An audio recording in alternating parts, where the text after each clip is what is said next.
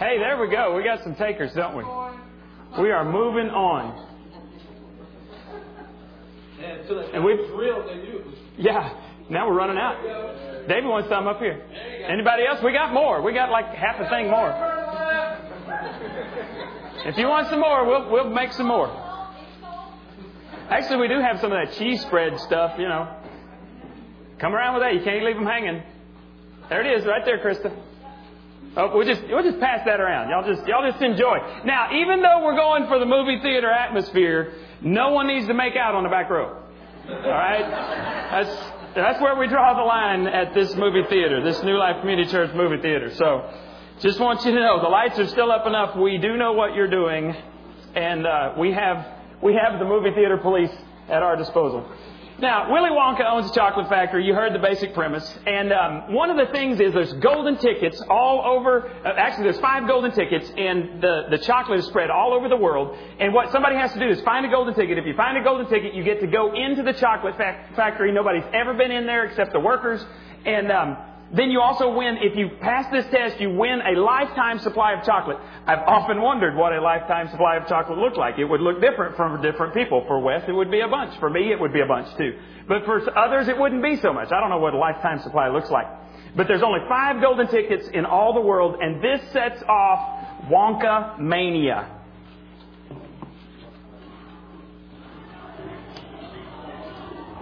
I know name is on the southern continent has captured the attention of the entire world. Hidden among the countless billions of Wonka bars are five gold tickets. And to the five people who find them will come the most fabulous prize one could wish for. A lifetime supply of chocolate. And as if this were not enough, each winner before he receives his prize will be personally escorted. No, crazy. The man's a genius. He'll sell a million bars. The amount of chocolate you think I've got a chance to find one? One? I'm counting you to find all five. One's enough for me. Already we have reports coming in that the response is phenomenal. Wonka bars are beginning to disappear from candy store shelves at a rate that boggles the mind. Truly, it is incredible the way that Wonkamania has descended upon the globe. While the world searches, we watch and wait, wondering where the pursuit will lead, and how long the spirit of man will hold up under the strain. I'm still waiting. All right, you have the basic premise there. Wonka bars everywhere. People want the Wonka bars. Now, as you can imagine, little boys and little girls dream of this. This would be like, if you got the golden ticket, it'd be like winning the power lotto for a hundred million dollars, something like that. All your dreams would come true. So they buy hundreds and hundreds of gold bars looking for, uh, I mean, chocolate bars looking for this gold piece of paper. And many are disappointed because they search until all the tickets are gone. Charlie is a poor boy who only has enough money to buy a couple of tickets, and he gets lucky on his third bar. Everybody else in his class buys hundreds of, tic- of, of, bars. He buys just three bars. On his last bar, he gets lucky and he finds a golden ticket. And here's what it looks like when he broke the news to his family. By the way, I think it's pretty funny. His family, you know, his grandma, Josephine and Joseph, and uh, anyway, they're all bedridden for 20 years and they only have one bed. And it's, that's kind of a funny thing if you, if you think about it. Joe. What you do?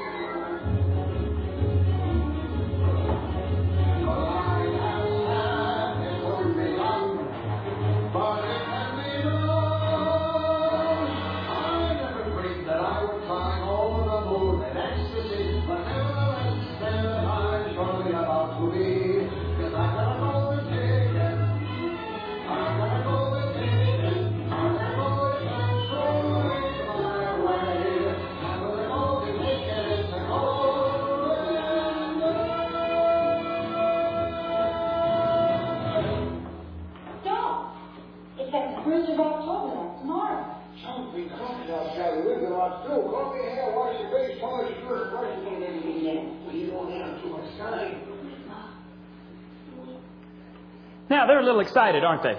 Well, we decided to do everything we could to help you remember Willy Wonka and this message and this whole series. So, we have some chocolate bars here. Let's see, Ashley and Danielle, we need you to, uh, to help us pass these out. Now, one of these chocolate bars actually has a golden ticket, and you win a fabulous prize. So look through those, make sure everybody gets one. Yeah, don't open them yet. Wait till everybody gets theirs.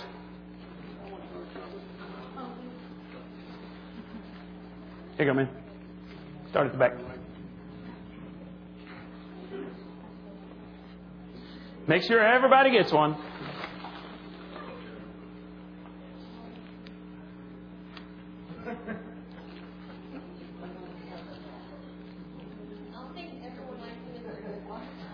Hey, if Mr. Goodbar has the golden ticket, they'd like it. There you go. Everybody? Everybody? Anyone? Anyone? Bueller? I watch too many movies. I hope that one doesn't have the ticket in it. We'll find out in just a second. All right, now open up. Oops, wait! All those people back there that are that are in the band and don't usually get stuff anyway because they're in the band. Okay, open up your tickets and let's find out who wins the golden ticket.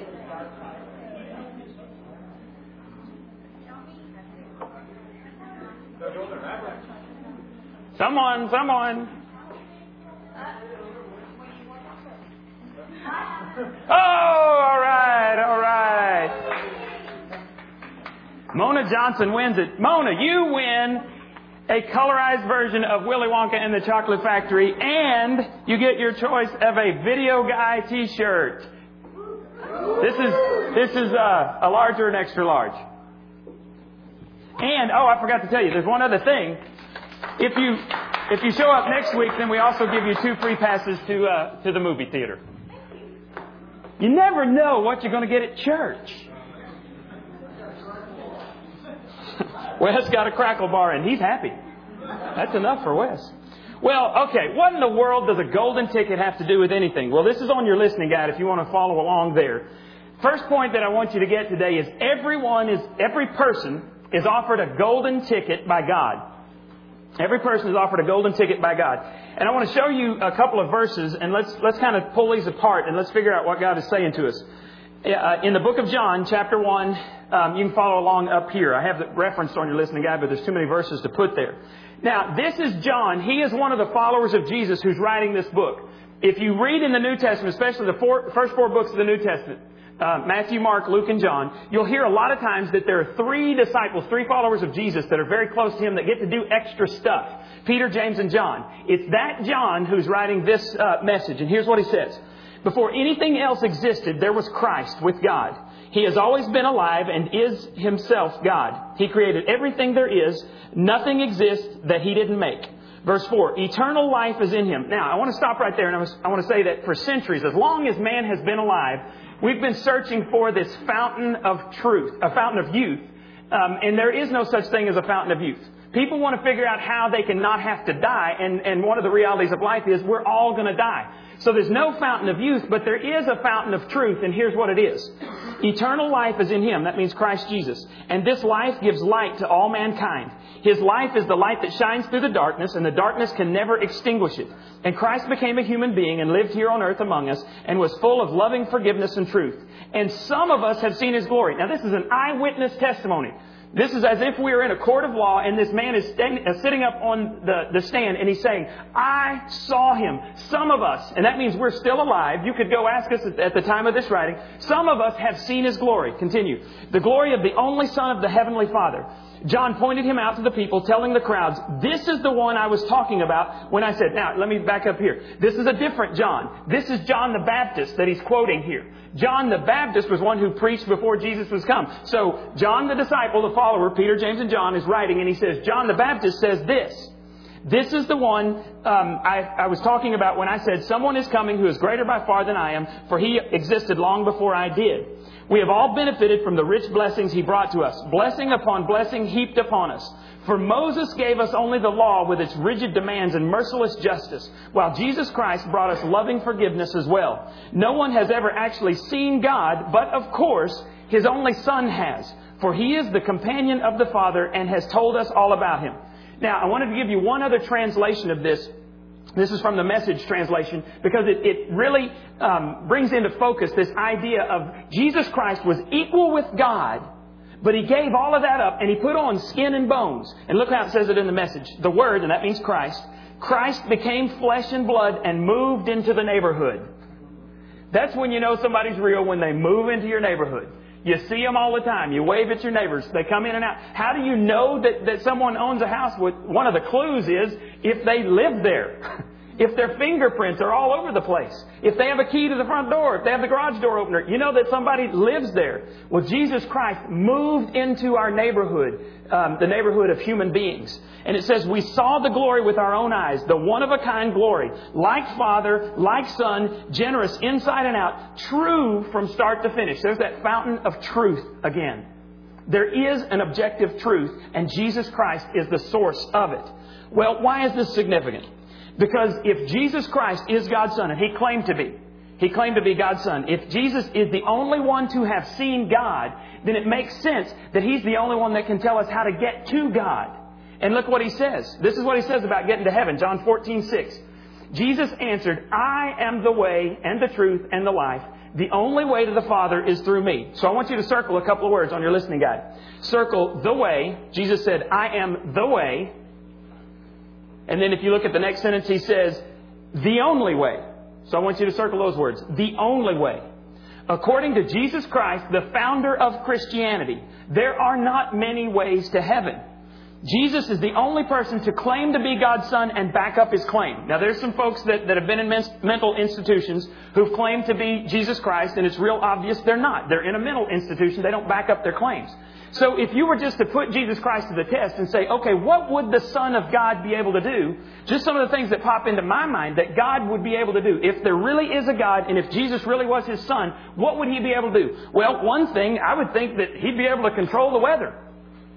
You know, if He's God and He created everything, He created all these systems, He'd be able to do that. If you start reading in Matthew, Mark, Luke, or John, we call those the Gospels, you'll see several occasions where Jesus um, did things that He was able to control the weather. For example, one time He got into a boat. His, his followers, who are career fishermen, are scared to death and they're screaming out, We're going to die.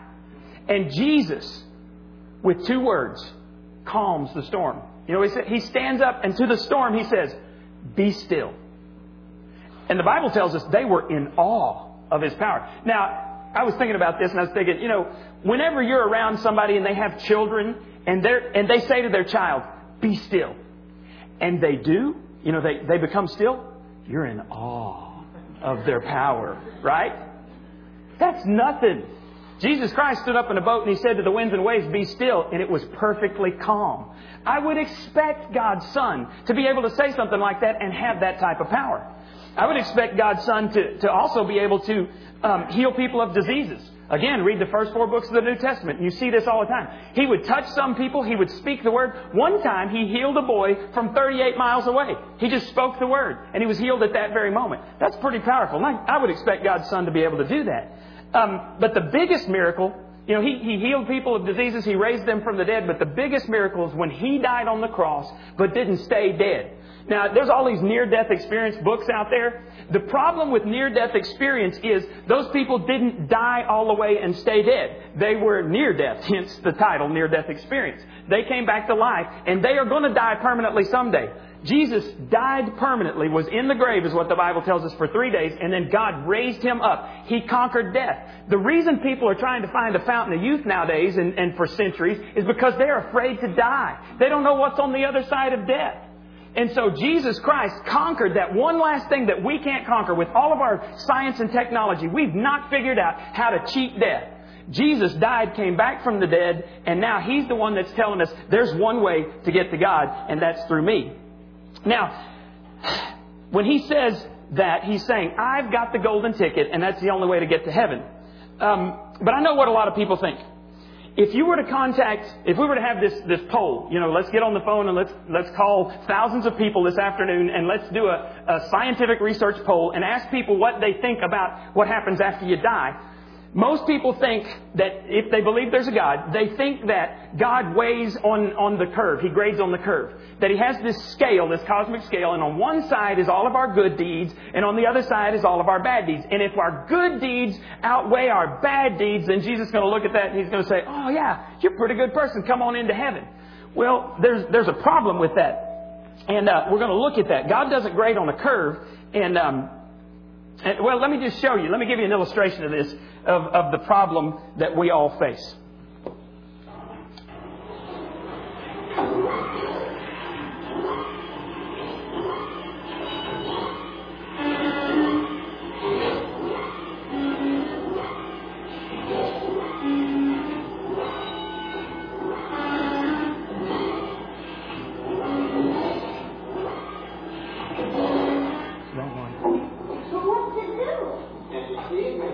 Did you say everlasting God? It's the wrong one. We need to go to. Is that 11905? Okay, you find it in a second. There is a scene in here. We'll find it and we'll get it for you.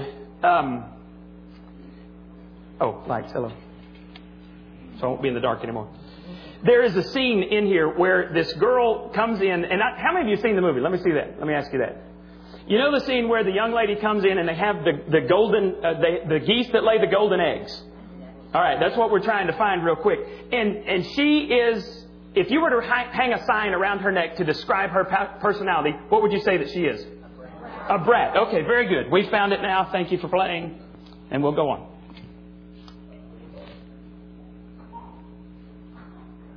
Now we need the sound. These There we the go. Geese that lay the golden eggs. As you can see, they're larger than ordinary geese. As a matter of fact, they're quadruple sized geese who produce octuple sized eggs. They're laying overtime right now, please. But he's been over. They don't know that. I'm trying to get ahead for next year. What happens if they drop one of those eggs, Wonka? An ounce fit for a king, sir. A very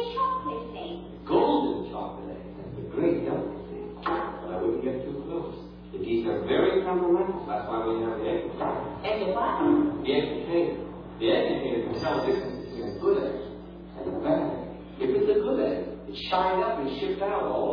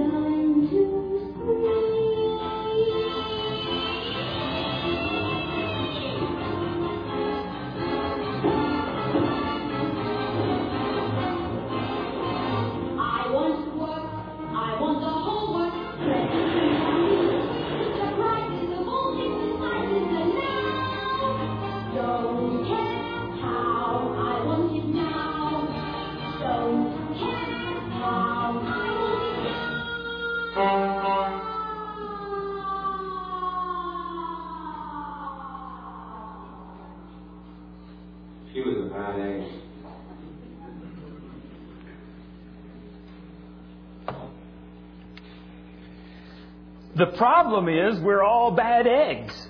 That's the next thing on your listening guide. God does have a scale, but it doesn't weigh good deeds versus bad deeds. The scale is perfection on one side, imperfection on the other side.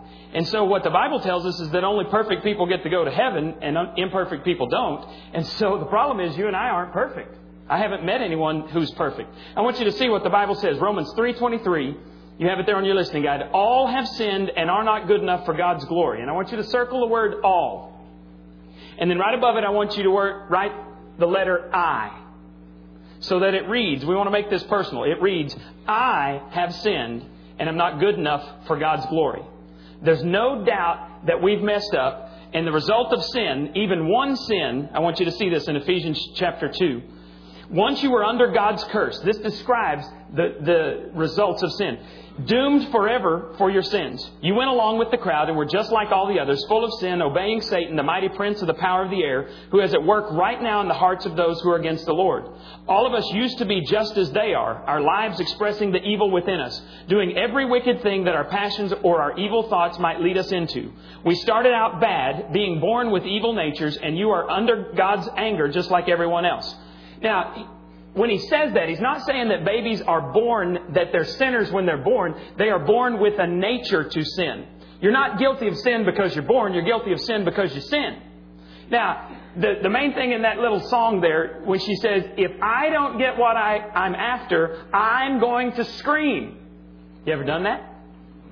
Oh, sure. Uh, like Wes said, 20 years ago, you know, when I was three and four um, we may not have done it so much outwardly, but we've done some screaming. You want more right now? Okay, I just started thinking of the things Janie and I have been talking about. Alex said he wants more grass in his yard. I want my driveway to be bigger.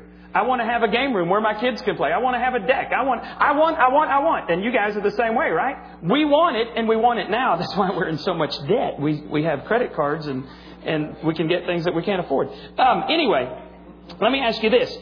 Um, in the last 24 hours, have you gotten angry? Have you been selfish? Have you thought or said hurtful things?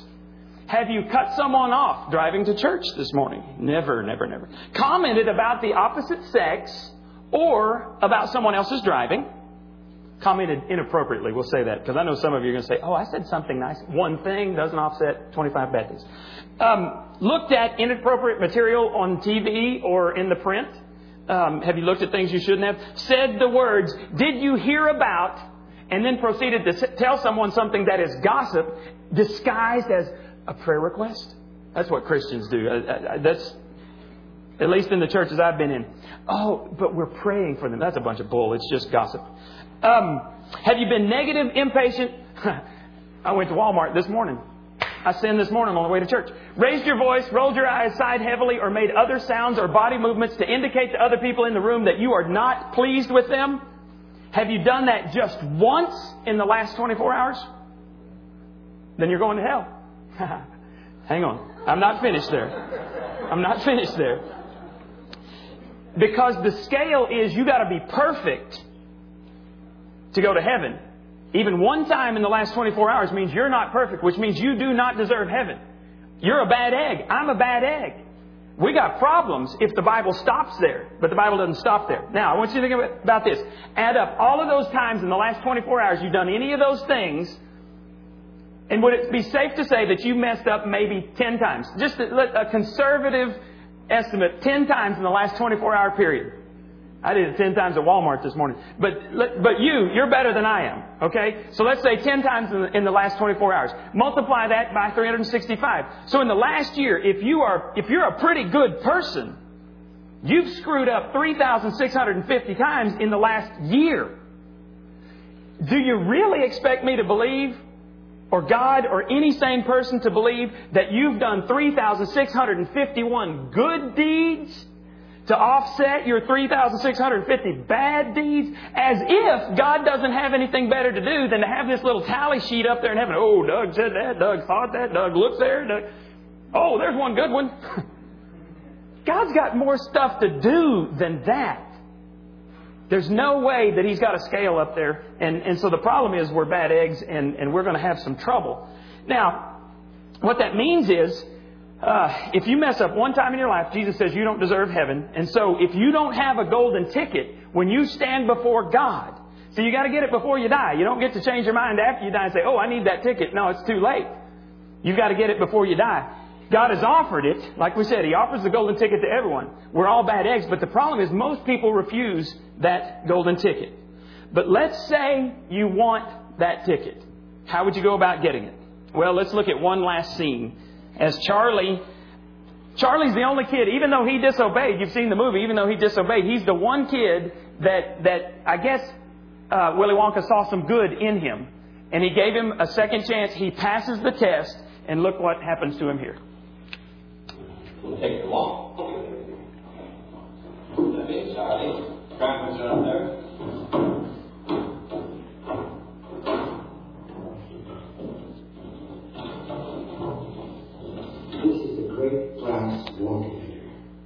It's an elevator. It's a Wonkavator. The elevator can only go up and down. It's a Wonkavator. It goes sideways and slantways and long ways and back ways and square ways and front ways and any other ways that you can think of. It can take you to any room in the whole factory just by pressing one of these buttons. Any of these buttons. Just press the button. You're off. Now, I've pressed them all. Except one. This one. Go ahead, Charlie.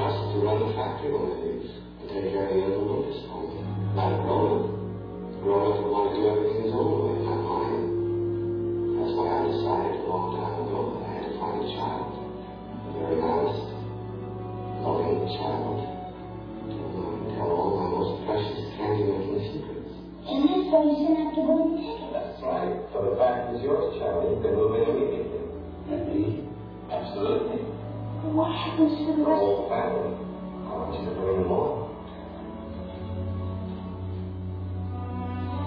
But Charlie, don't forget what happened to the man who suddenly got everything he always wanted. What happened? He lived happily ever after.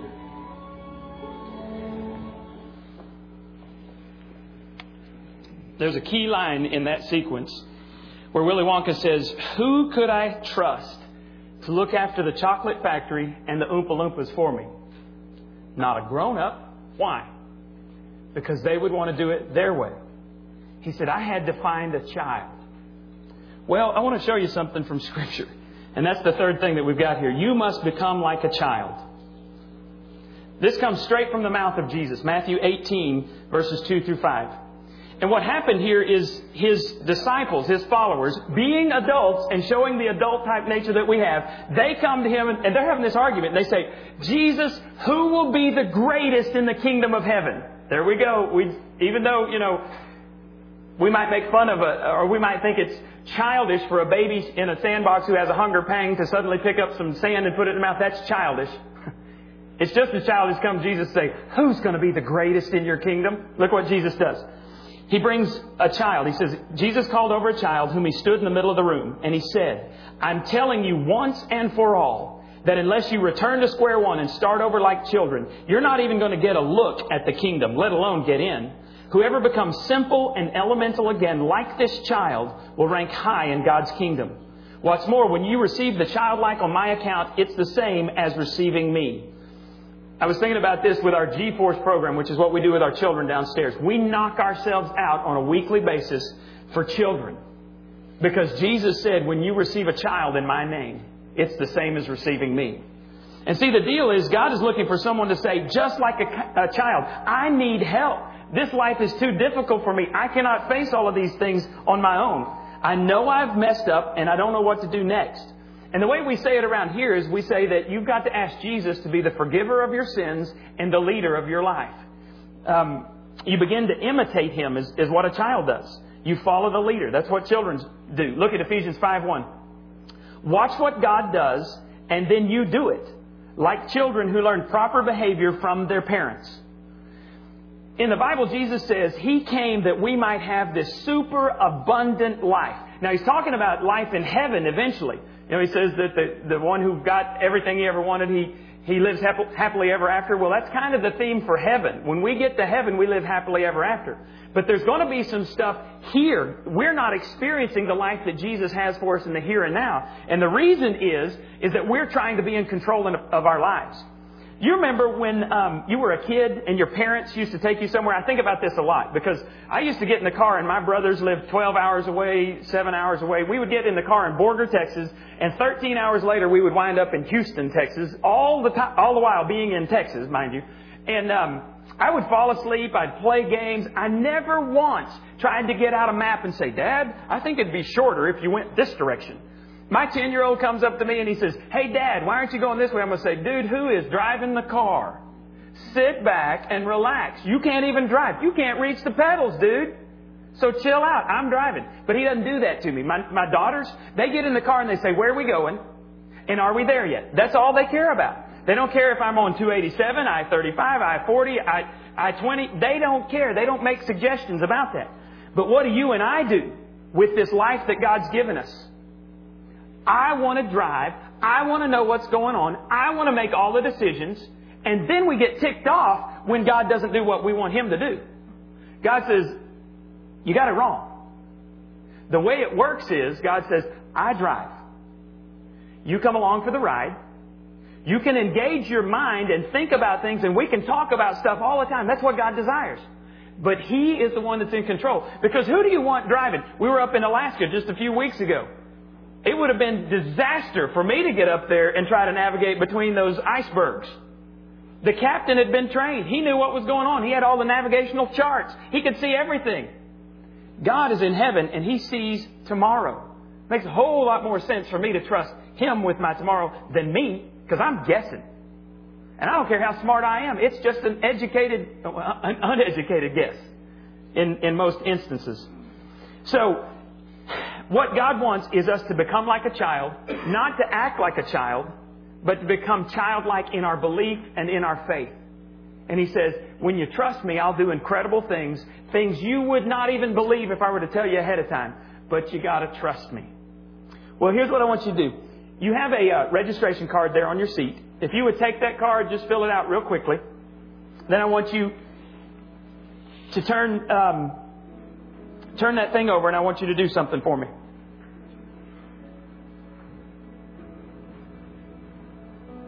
We'll just take about 30 seconds. Let's give you time to fill it out. We got some filling out music going on.